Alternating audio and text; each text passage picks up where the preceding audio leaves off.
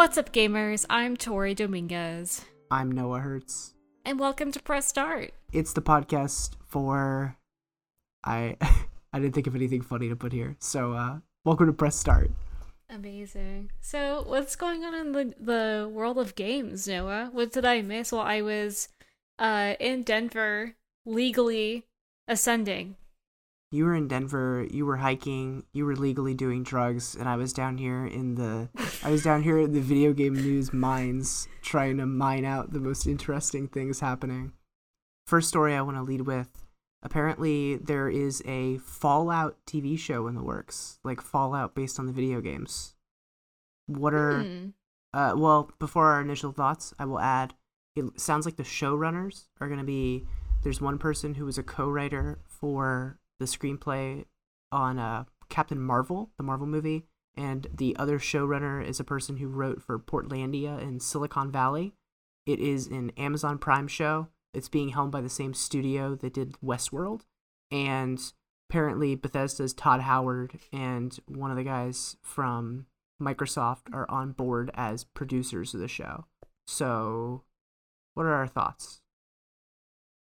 I'm I, want to say because it feels like too soon, um, because I did kind of get burned with the live action Cowboy Bebop. I was like, wow, the trailer looks just like the anime, the opening. Okay, but I am kind of impressed. Like they did seem to get some good writers. I love Portlandia.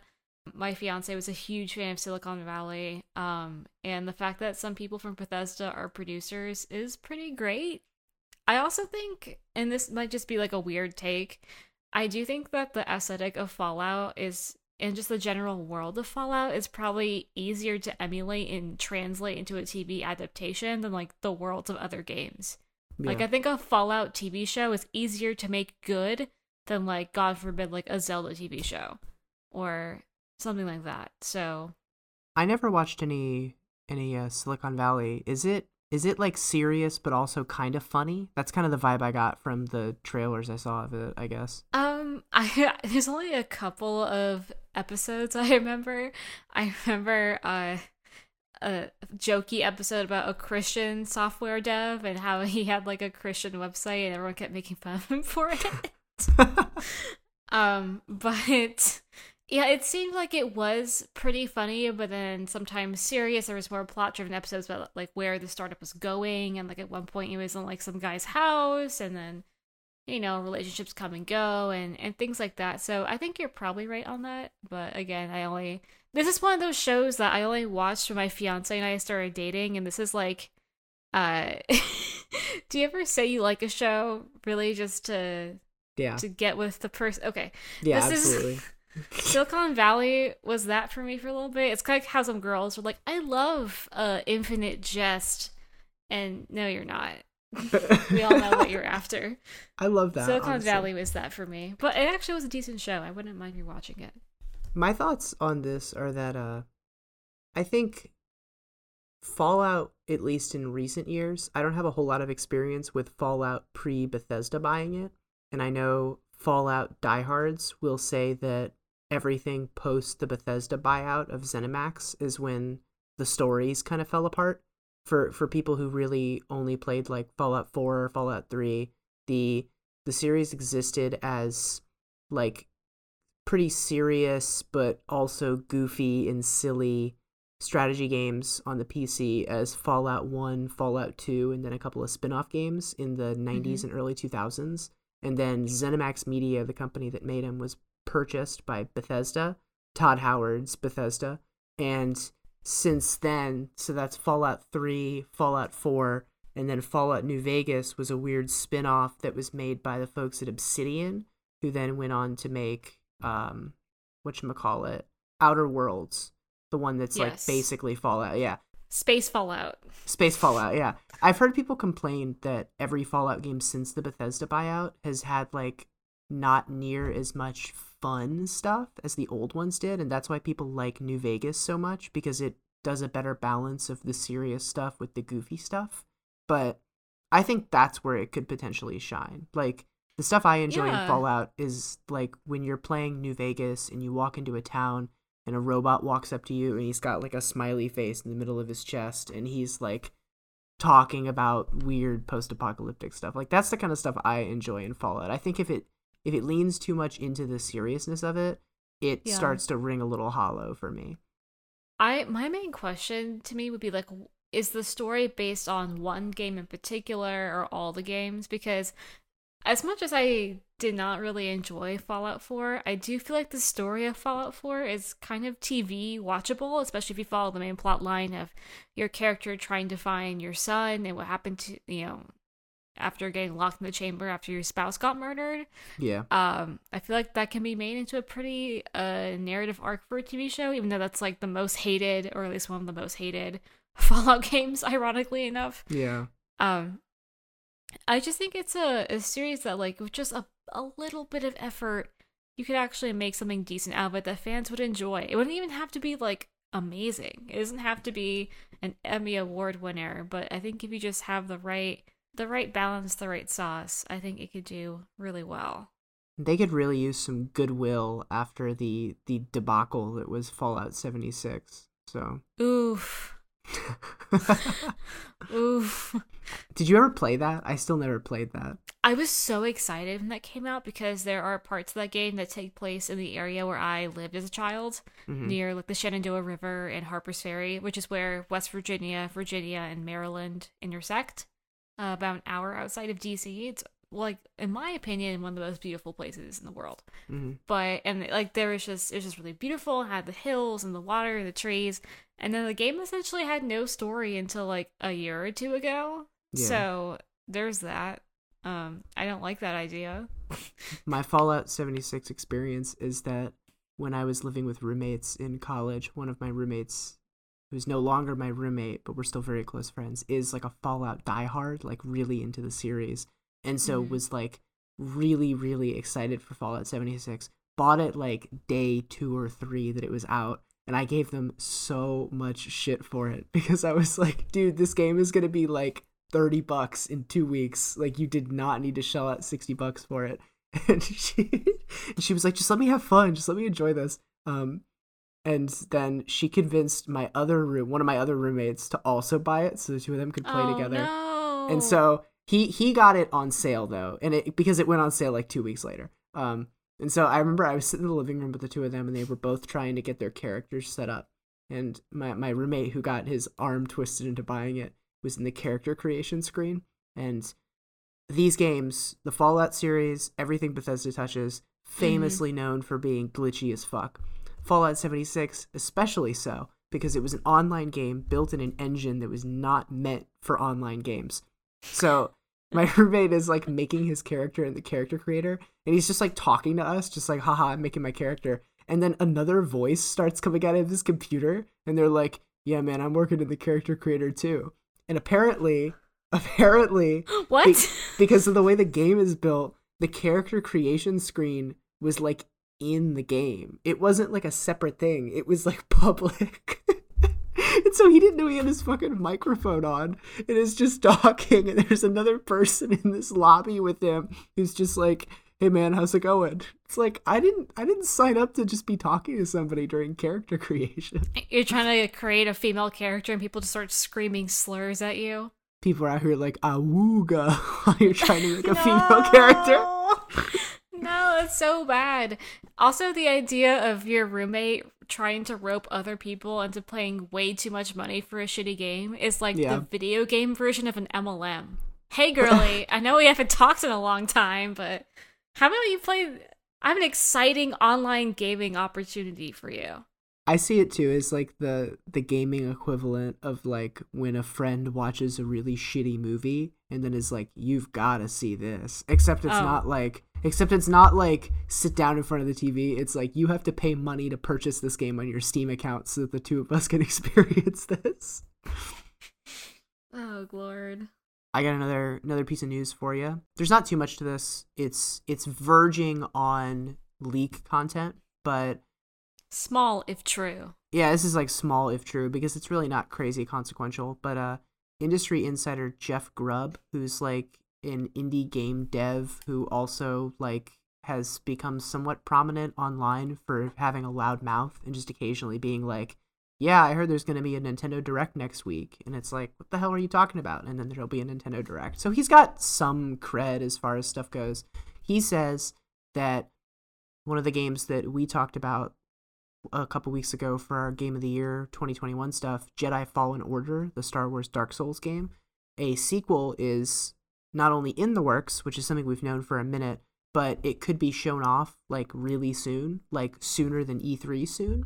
So I think the buzz is that we might get some kind of an announcement trailer for that game come E3 time, or not E3 time, come uh, come Star Wars Day time, because May 4th is a big day for like Disney shareholders for them to be like, check out all the cool stuff people are gonna buy. Um, again, for people who didn't listen to the last episode, I'm kind of a slut for Star Wars content. I I'm not proud of it, but I really enjoyed the first Jedi Fallen Order, and I will probably pay the second one because it's like the perfect intersection of things I like, which is like Star Wars content that doesn't involve characters that are particularly meaningful to the story and Dark Souls combat. So Yeah, you love you love the deep Star Wars lore that was dreamt up three months ago. I absolutely do. I'm so so This here is for that. this is for those people, for the for the tangential Star Wars lore lovers out there. And yeah, I I also am a sucker for anything that kind of steals the Dark Souls content or the Dark Yeah. Souls like vibe. I just think that combat is really really good. Remind me, you said that Jesse played this game and you just kind of watched him, right? Yeah, and my mom also played it, and I also What? watched her. I keep Yeah. forgetting that your mom like games for real. I love that. I know, and she she's been loving Star Wars since it came out. She saw it in the theaters like in the seventies when it came out at a drive-in, which is like the most seventies thing ever. That rules. Did your mom like this game? Yes, she Yeah. loved this game. She really enjoyed it, so I think she would be excited for the sequel. Damn. When you mentioned uh new stuff about this game coming out, you said before E3. I just wanted to pause there and pour out one for E3 and what it used to be. I know that wasn't part of our original plan for this episode, but in in recent news, E3 that bitch dead. yeah. She dead.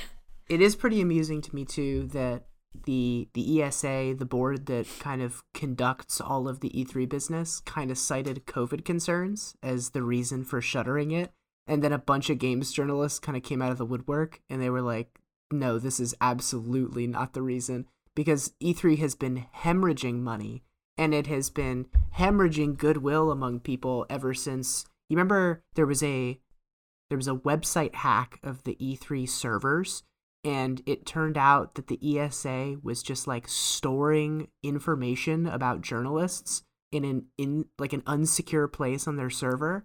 So a oh. a single hack was just doxed a shit ton of games journalists because they were using an unsecure part of their web server to be like this is John Smith's name, this is John Smith's phone number, this is where he lives and all the information we need for his contact stuff. So That's terrifying. Um, holy shit, that's really bad.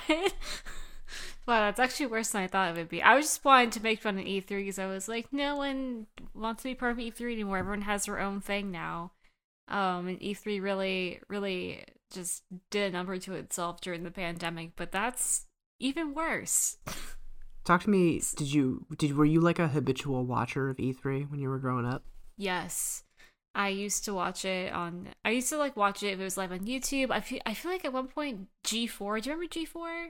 I definitely Remember watched E3 the on OG G4. Yeah, yeah. Ninja Warrior. Um, Yeah. I also watched E3 on there as a kid, and it just. I remember um, seeing some of the first trailers of like Breath of the Wild and its sequel and other like really exciting games uh, unveiled there. So yeah, it has a special place in my heart. And also as a reporter, I like low key hope that maybe I would get the excuse to attend E3.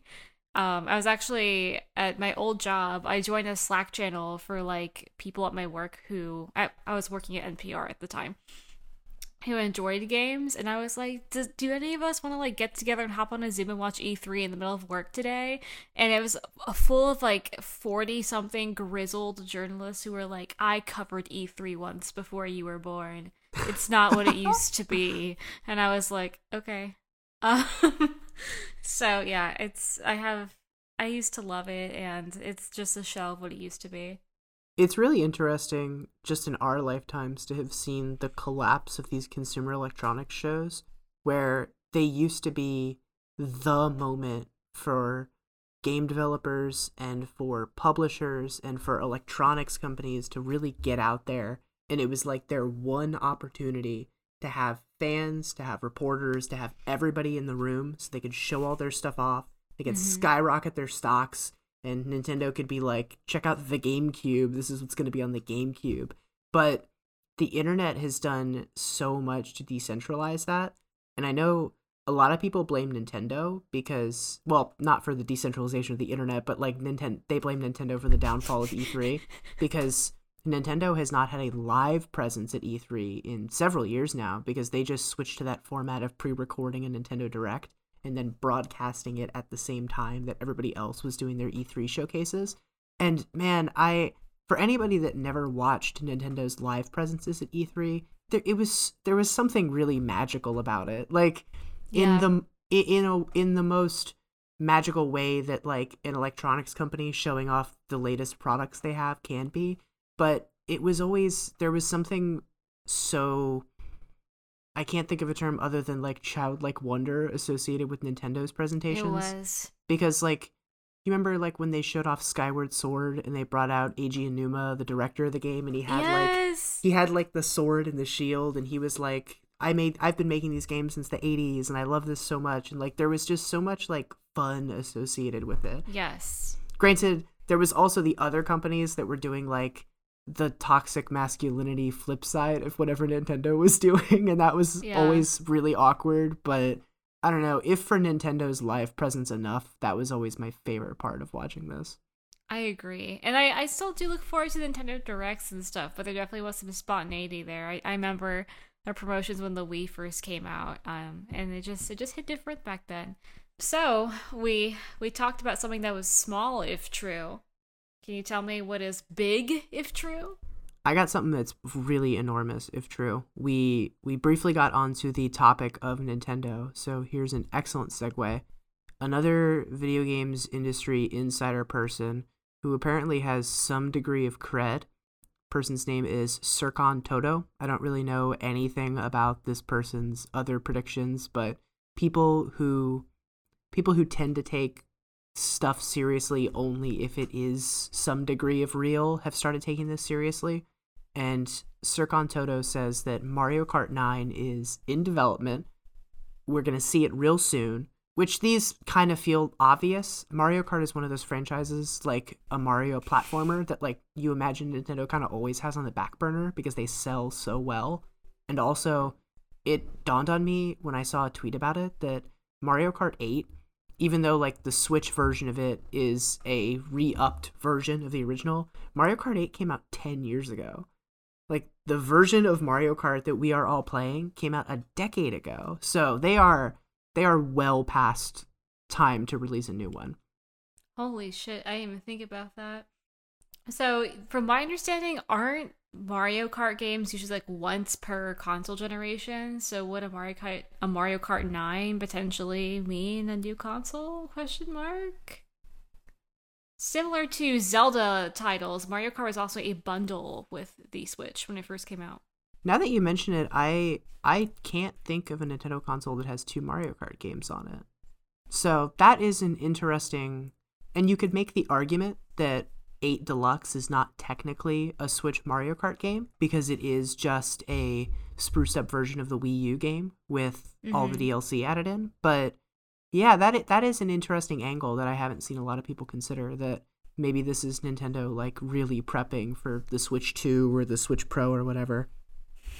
The big wrinkle in all of this is that the industry insider claiming all of this says that there is some kind of big twist with quotation marks around big twist in with this new Mario Kart game.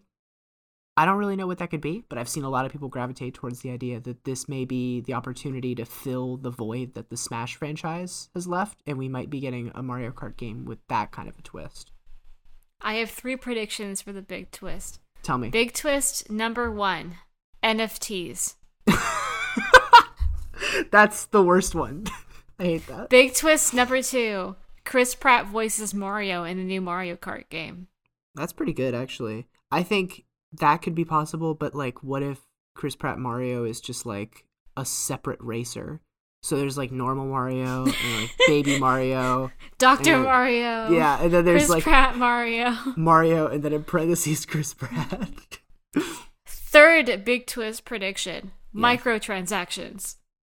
yeah, yeah, You're I- like, that's unfortunately the most realistic one. yeah. I, I kind of think, I would hope that we are past that part at least. I think more likely than a microtransaction Mario Kart game is a live service Mario Kart game that is kind of like. Have you played the Mario Kart phone game at all? I've not touched it.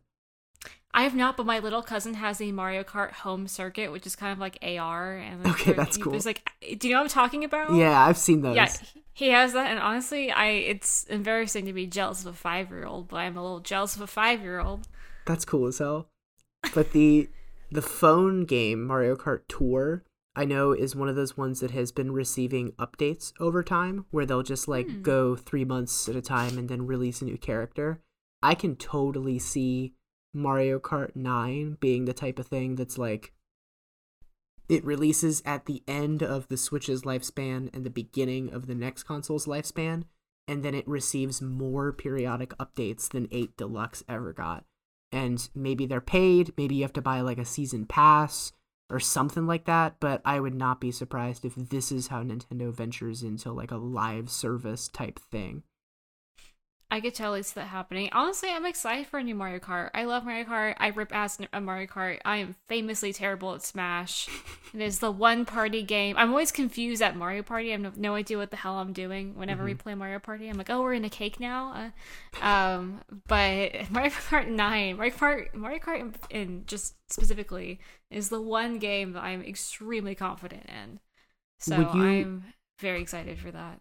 would you like to see a mario kart game that is like a nintendo cart or that kind of a thing where it strays away from mario characters and is like it opens up to a broader set of characters Hell yeah, why not? I mean, I I wouldn't mind racing as as Falco or something. Like I'm I'm down. Or any twelve characters from Fire Emblem. I, I've seen like ever since this is something that started being postulated by people of like a Smash cart or a Nintendo cart, I've seen like broadly people excited for that.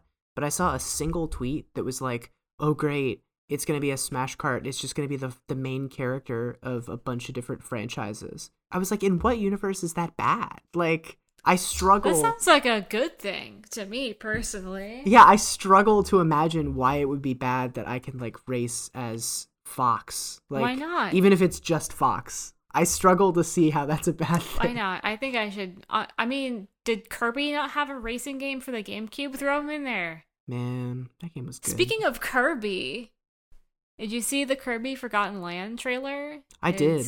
It looks it's really cute. good. It looks really super good. cute. Um, it's giving me Mario Odyssey vibes. I love seeing the scenes where he like you know absorbs the abilities of other people. Like there's a classic one where he, where he wears a link hat and a sword, and it's just adorable. And I'm excited for it. And that's all I have to say. Do you see he has a gun? That's terrifying. That's that's like the meme with like the Kirby with a knife standing outside the door. one of the one of the transformations he had was like he sucked something up and then he had like an old timey blunderbuss and it was firing like very comical looking bullets. But Kirby with a gun, Kirby with a Glock. Give Kirby a Glock. That's that's the transformation I want in the next game. I'm giving Kirby an assault rifle. oh my god. And other very yeah, very unrelated to Kirby. extremely unrelated to Kirby, extremely not wholesome and not cute. Uh, I'm just gonna give a little content warning at the start of this because I am gonna talk quite a bit about um, claims of sexual assault. But in other gaming news, unfortunate gaming news, uh, or actually kind of fortunate, Capcom permanently banned a rapist from their tournaments. Uh, so it was a pretty well known, at least in Brazil and Latin America, Street Fighter player. His name is Robinho. His name is actually Robson Oliveira. Hopefully, I'm getting that right. Portuguese is close enough to Spanish. Feel like I can do it. After he did a stream of himself playing, and he basically bragged about organizing the gang rape of an ex girlfriend. Um, which is pretty horrific, honestly. It's just it was I was watching uh, a YouTube, not YouTube, sorry. I was looking at a tweet of it, and someone basically translated what he was saying from Portuguese to English, and it was honestly like really appalling, appallingly terrible. Um, not only that he would do that, but he would go on Twitch and like brag about it. Uh, is pretty disgusting, and Capcom has just permanently banned him from their tournaments. He got booted off his esports team and I, as terrible as it is, uh, I am really glad to see people like that getting banned. Um, I'm glad that people stood up and were like, "Hey, that's fucked up. Why would you? Why would you brag about that? Why would you do that?" And it's not framed. It's just like, a, "Oh, he's just joking, like a boys being boys thing."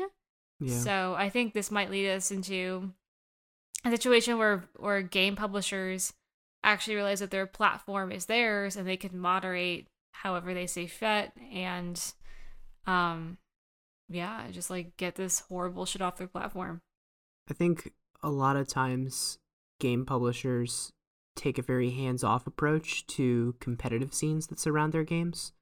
I i speak especially for like nintendo as a company that completely ignores the professional melee tournament scene that just kind of happens underground except for the occasional copyright strike on preventing a tournament from being streamed or something like that.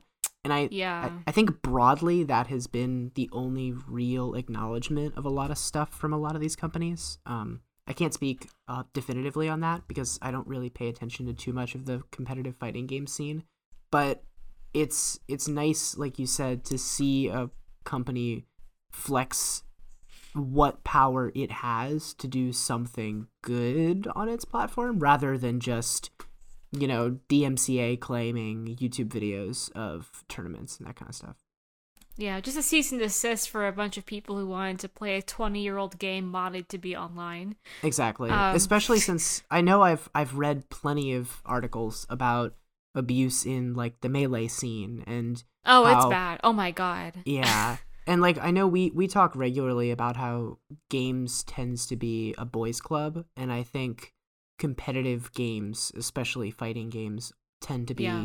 even more so a boys club than video games yeah. more broadly. So it is it sucks that this kind of stuff happens in those spaces, but I really hope this sets a precedent for companies and publishers being less hands off when it comes to that kind of stuff.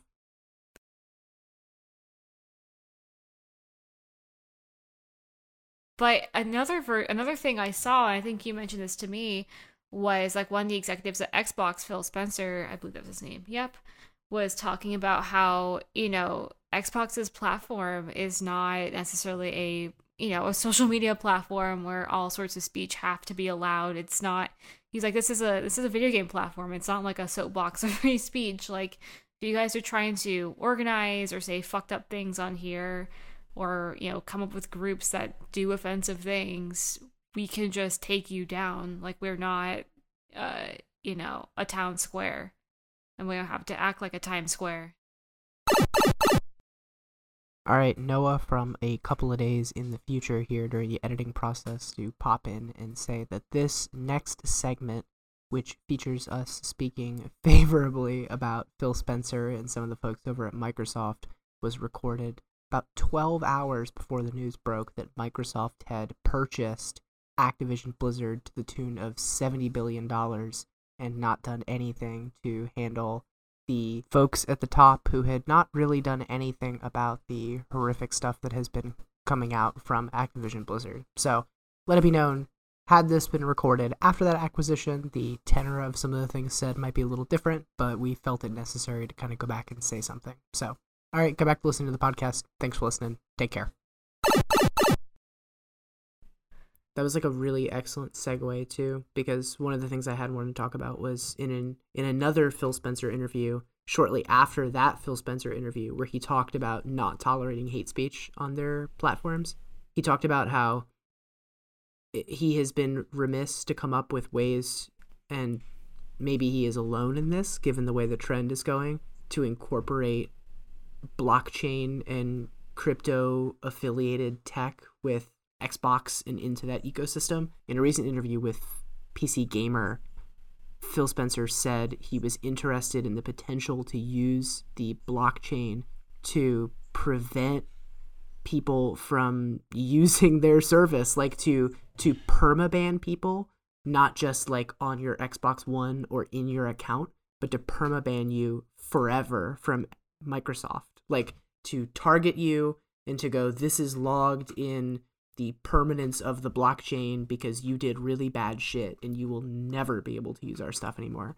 And I saw some reactions to that were a little like, whoa, I'm not sure I want to carry this around with me for the rest of my life. But like, if you do something egregious enough, I think it's very reasonable within their power to be like, we don't want you in our in the space that we have created. Like you said, we're not a public forum. We don't want you here.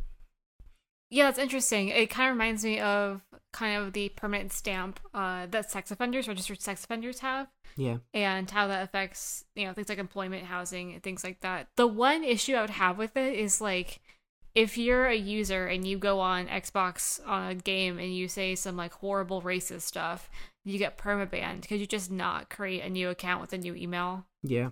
Yeah. You know what I mean? Unless they're tracking IP addresses to consoles and just like banning the whole freaking console. I don't really know how uh, effective that'll be in the long term. Uh, but we'll see. It's it's definitely an interesting change, and I hope that for the most part is positive for uh, the culture. Have you ever cyberbullied anyone? No, but I've been cyberbullied. I was cyberbullied by my uh my senior homecoming date. What the fuck? Like pre-date, post-date? How did that? um, pre-date.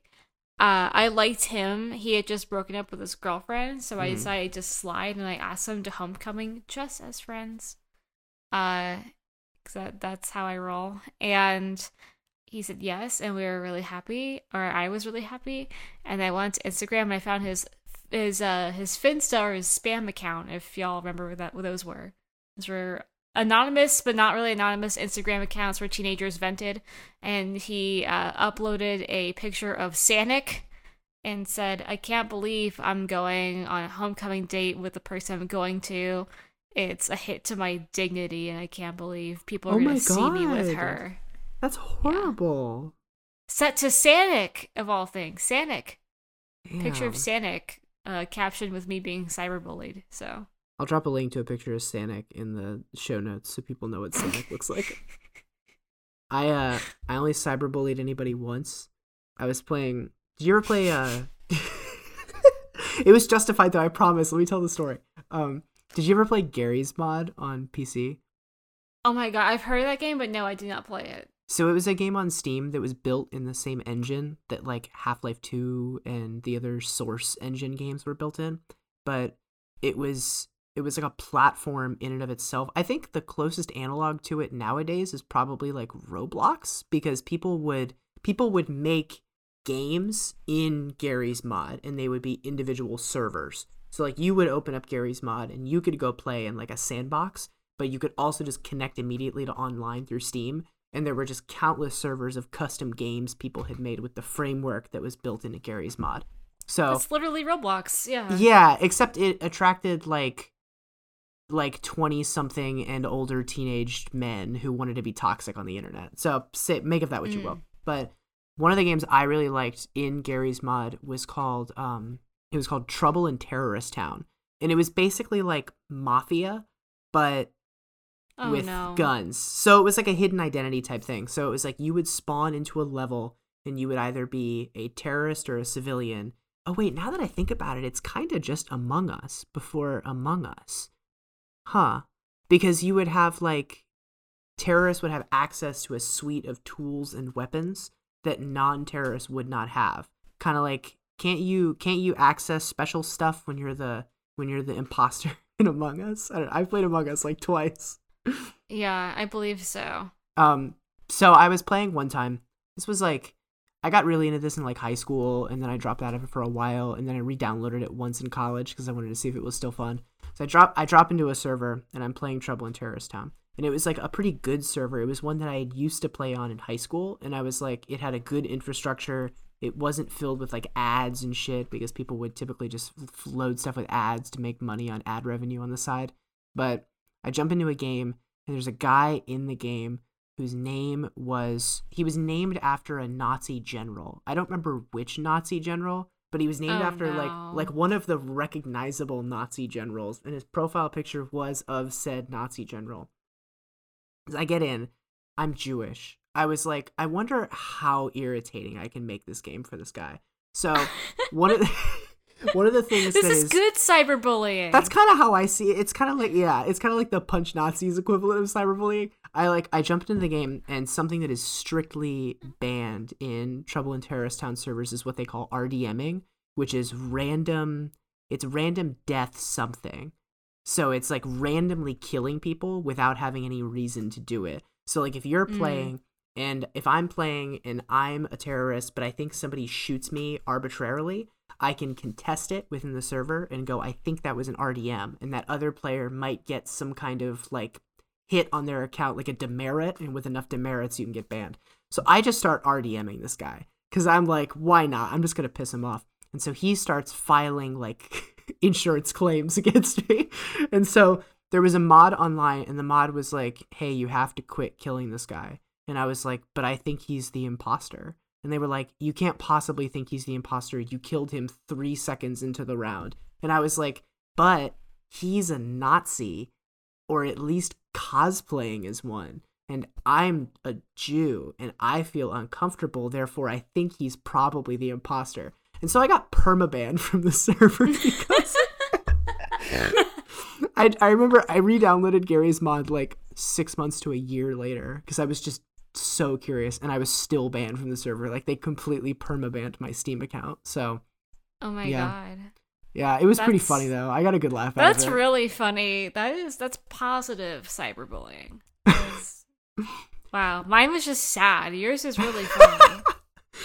God It's, damn, uh, I'm always always taking L's over here. In all things, there are there are positives and negatives. So, uh, Yeah. do you want to talk about what we're playing now that we've gone completely off the rails? sure. Um. So while I was uh in Colorado visiting friends and family, I a lot of us in our friend group are really into board games and card games, and so I played three card games in particular. I'm a big fan of. One is called Anomia. Anomia is the word for not remembering the word for something. Um, and so basically, you get a bunch of cards. You show your card, and your your card has a usually some sort of uh, category. They have to name something that fits in that category. So like, uh, actor, uh, fruit, and you have to be like, uh, I don't know, Ben Affleck, banana.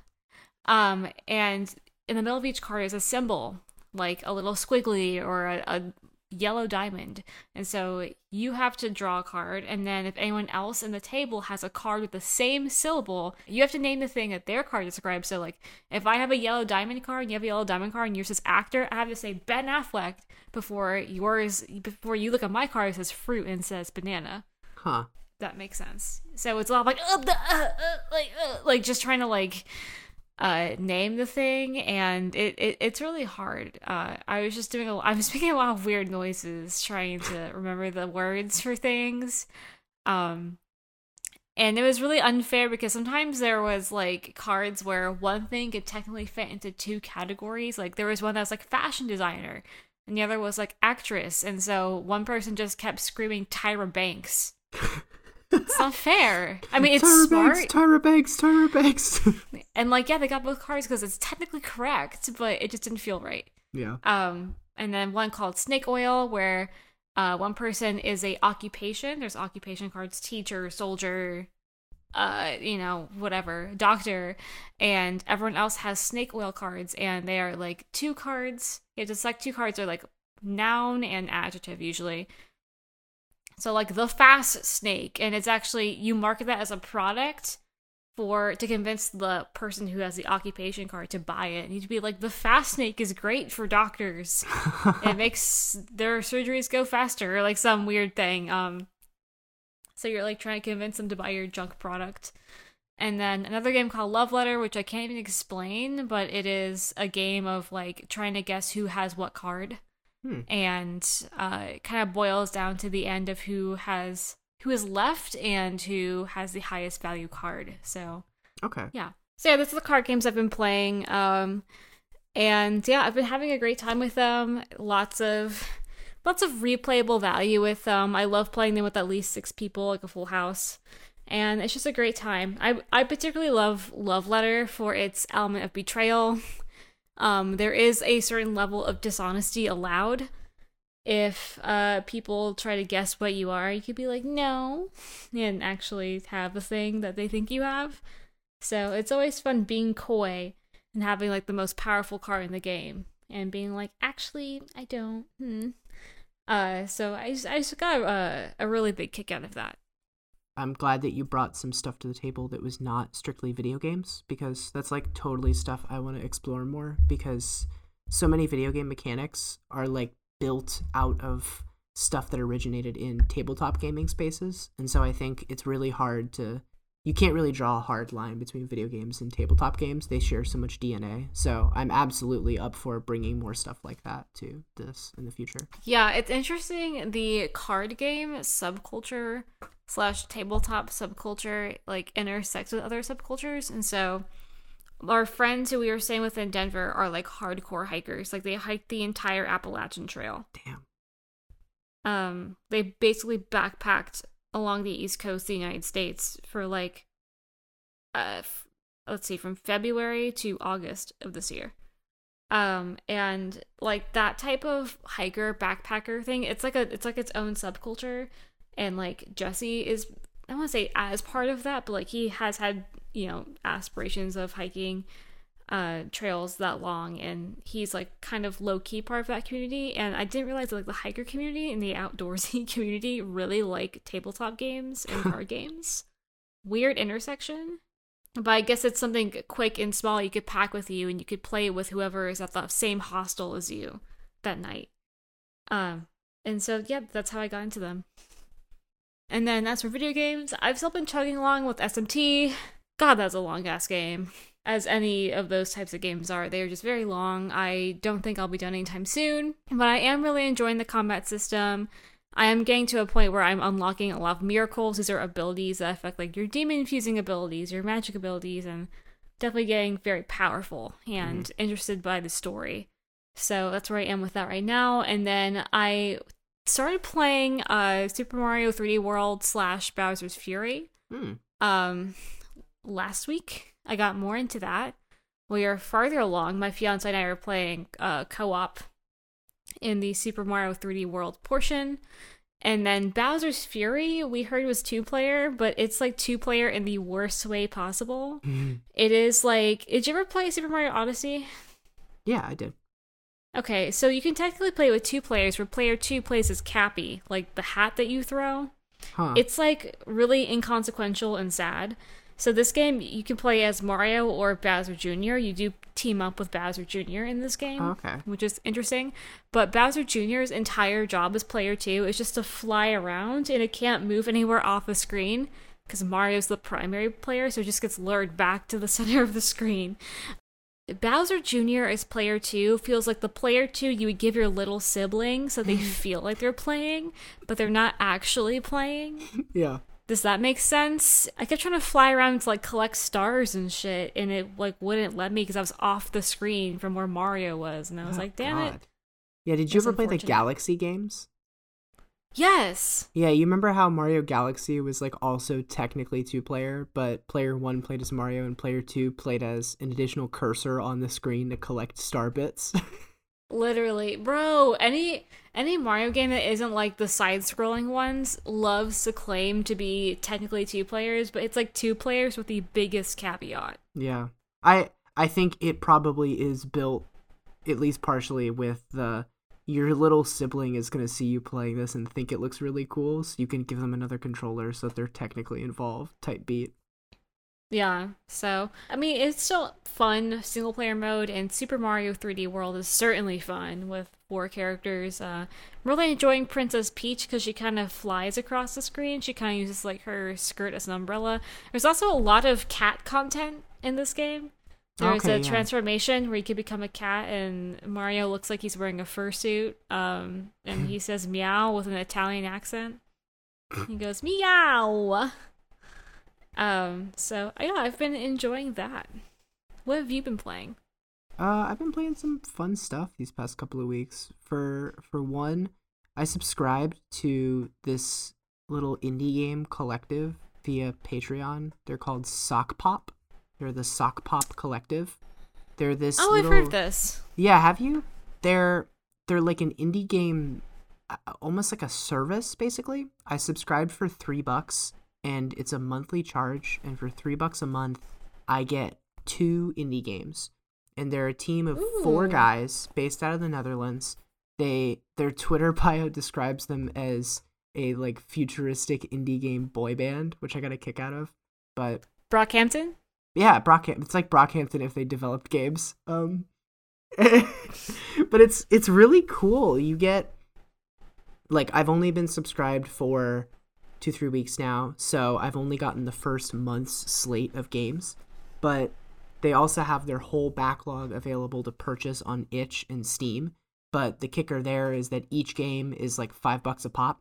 So if there is something from a past bundle that i think looks interesting i could buy it or i can subscribe for three bucks a month and get any of those games ostensibly. So really cool service model i think it's it's super cool. I would be curious to see like how many people support them and whether or not this is something that they can do as like a full-time job as a game development studio. But i think this i don't want i don't want to say like this is the future of games but i definitely see this kind of a model as an indie game distribution as being something cool. But the one game of the last month that i've been super super into it's called Hellblesser it's a roguelike sword and sorcery style doom kind of clone. But I don't mean clone hmm. pejoratively. I just mean like the way you move feels like Doom. You play as you play as a prince and you are trying to extinguish the fire on the moon. I don't I haven't beaten it, so I don't know whether that happens or not. But basically you have a sword that works with your left click and with a right click you can shoot fireballs, but you only have 3 fireballs at a time, so you have to collect more fire by holding down the right click and like absorbing fire from things that are on fire in the environment. So there's this cool, you move really quick like Doom. Enemies move really quick and they're firing like slow projectiles at you the way Doom works. So it's like it's like Doom in that sense that you're moving around really quick, but you're also constantly looking around the environment trying to find new things that are on fire to suck up. And it's hard as hell, but it's also not a true roguelike in the sense that you get the same stages for the most part when you play every time. So like there is some memorization you can get involved with, but like it's really cool. I, I'm looking forward to like actually beating it. I've only made it to the second world, I guess. But I don't know how many worlds there are, but super cool, super inventive. There's also like a little YouTube documentary on their channel about how they made it. So another thing I have mostly finished up, but I'm still kind of picking up the pieces on is Umurangi Generation. I think I mentioned this when I picked it up. It is a photography, first person photography game that was produced by a Maori game developer. And Umurangi, I'm I hope I'm pronouncing that right. I look up a couple times to try and make sure I did. Means red sky, like somewhat mostly in Maori. And so it's I don't want to spoil the story of the game because I this is something that I highly encourage people listening who think they might be into this and like you too, Tori, to play this. You play as a photographer. You live in New Zealand, like as the apocalypse is happening. There's like some apocalyptic, like dare I say, Neon Genesis Evangelion shit happening in mm. the background, and you are taking pictures. I heard a lot of people equate it to Pokemon Snap when it first came out. Yeah. But it's not on rails the way Pokemon Snap is. Like you have free roam of the environments. And maybe maybe if I can rope you into playing this, we can talk about it more in terms of like story stuff in specific. But I oh, I say, love photography games like Pokemon Snap, I, Fatal Frame. Yeah, I can't recommend this enough because unlike something like Pokemon Snap, where you only have control over like where Bulbasaur is in the frame, as you progress through the levels in this game, you unlock different like actual camera lenses and pieces and controls and stuff like that such that by the time you reach the end of the game you can like you have five different lenses including a telephoto lens and a fisheye lens and then you can control the contrast and the bloom and all this like really cool stuff and I, I listened to a really cool podcast called Origin Story, which I'll link in the show notes with the guy who made this game. And he was talking about how a big push of his, and, and uh, Tori, you and I were talking to a friend of ours about uh, Cyberpunk 2077. And Yeah. a big complaint a lot of people had about Cyberpunk 2077 is that it's wearing a cyberpunk, an anti capitalist, a leftist kind of like skin, but it is not actually performing any of that politic. I think this Yeah. game is one that has that kind of a anti imperialist politic built into it. And to to hear the developer talk about the main developer, it was made by a team of people, but to hear like the brain behind this game talk about what his intent was, like as the author, kind of completely changed the way I looked at it. There was so much push of like he would love to see people who play this game actually get involved in photography and actually like serve as serve as people who are paying attention to the world around them and even if you can't always change what's happening that you disagree with like record keeping and that kind of thing and it's it's super cool i feel like that was a really abstract way to recommend a video game but i That sounds amazing. I love it. to talk about this game's story is to kind of really spoil the way the environment tells a really cool story. So take my word for it, it's really cool. I might look into that. Is it available on the Switch? It is available on the Switch. It's available on PC and it's available on Switch. Yeah, on Switch it's really cool because it has it has uh, gyro controls.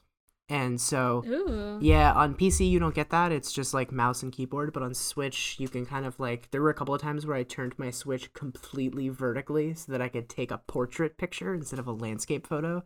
So that's really cool. Oh, okay. So you played this with the Switch in handheld mode, Yes. basically acting as a camera. yeah. I wonder how it would be with docked. I played it a little bit docked and I think the the art is really cool and the music is really cool and playing it docked and through your TV allows you to kind of grapple with that more.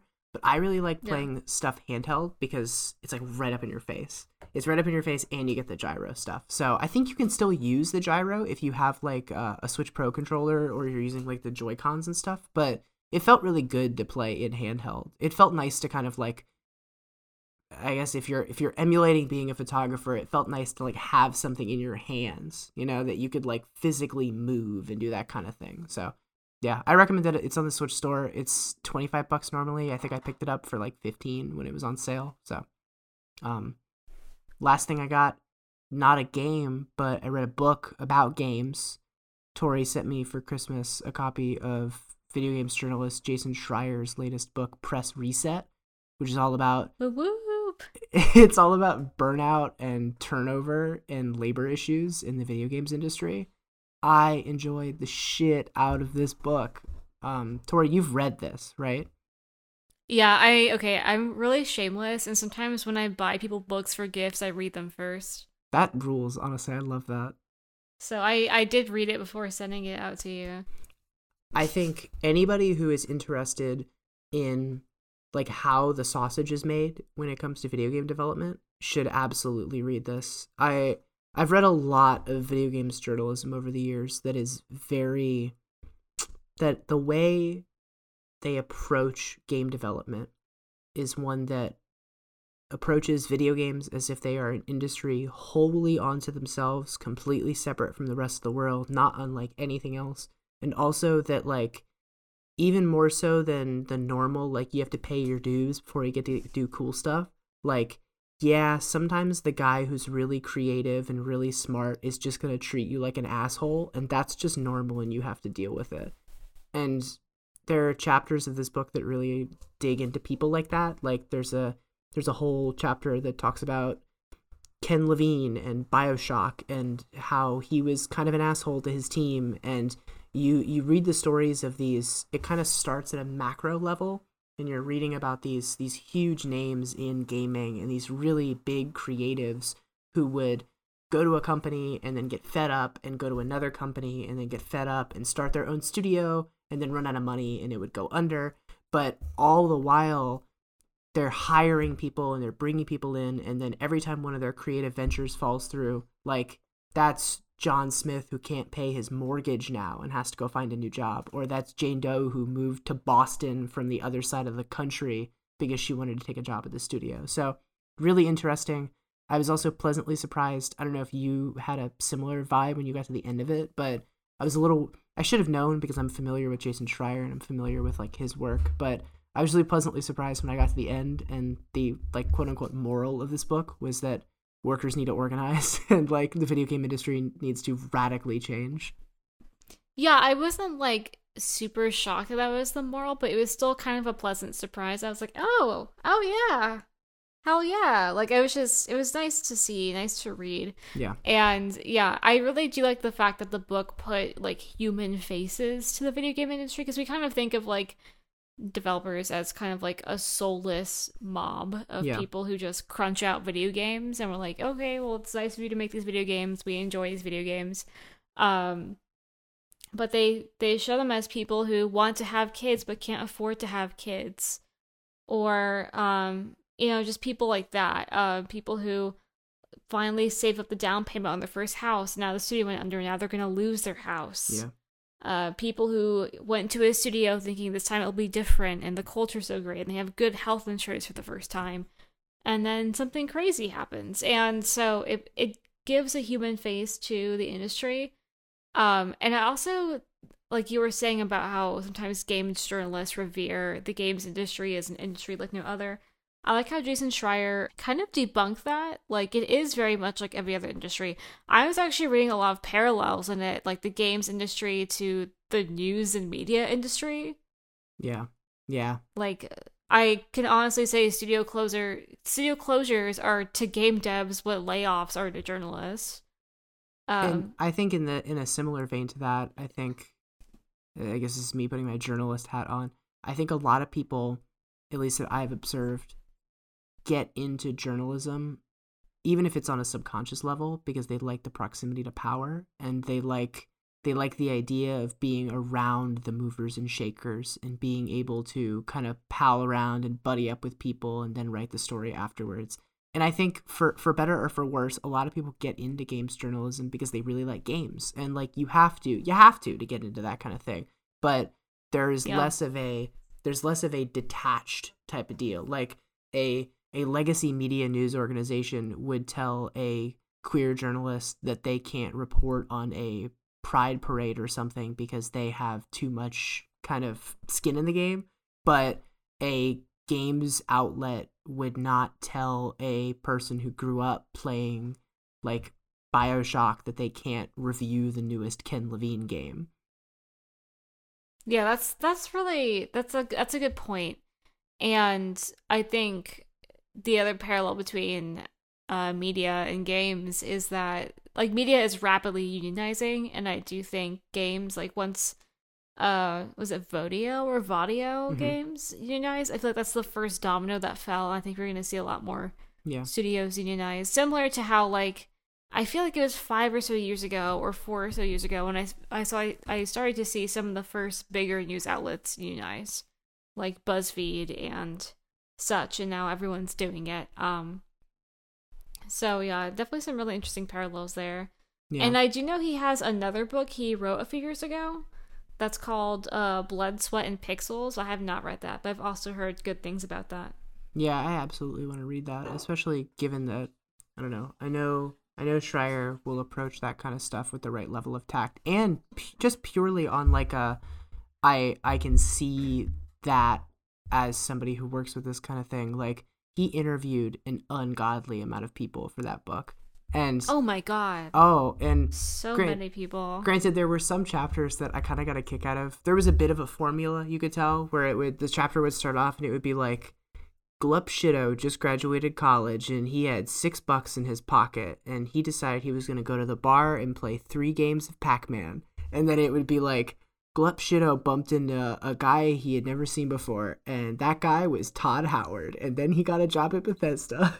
but Yeah. but every single chapter there were new people and then like I got to the epilogue and it was just like 10 more stories and I could tell that was stuff that was like he interviewed these people and couldn't fit them in and like I know how it feels to interview somebody and then not be able to fit it into the story and so you like you just kind of have this person's story rattling around in your head and you don't have any place that you feel you can stick it to do it justice but highly recommend if you like video games and you want to know more about like the human cost of making some games that you like Yeah, I we highly recommend it. Maybe we could do a book club episode on it, but that'd be cute it'd be super cute.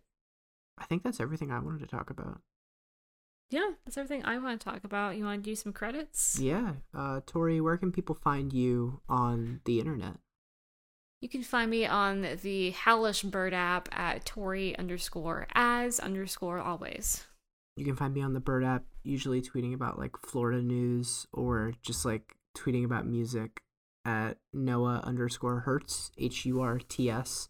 You can find the show on Twitter at press underscore start pod. It's where we curate fun video game memes and where we post about when the new episodes are out. If you got thoughts about the show, you can shoot us an email at heypressstart at gmail.com. I would love to hear maybe games people are looking forward to in 2022 or games people really enjoyed in 2021. Apparently, you can rate podcasts on Spotify now. So, uh, never thought I'd say this, but like, comment, and subscribe. And I think that's it. Our music is from Geist. You can listen to more of their music at Noah Geist, N O A H G E I S T dot bandcamp dot com. Our theme music is Burn Tap. Our show art is done by Kai at Wisp Graphics. I think that's a wrap. Games are good for you. A game a day keeps Dr. Mario away.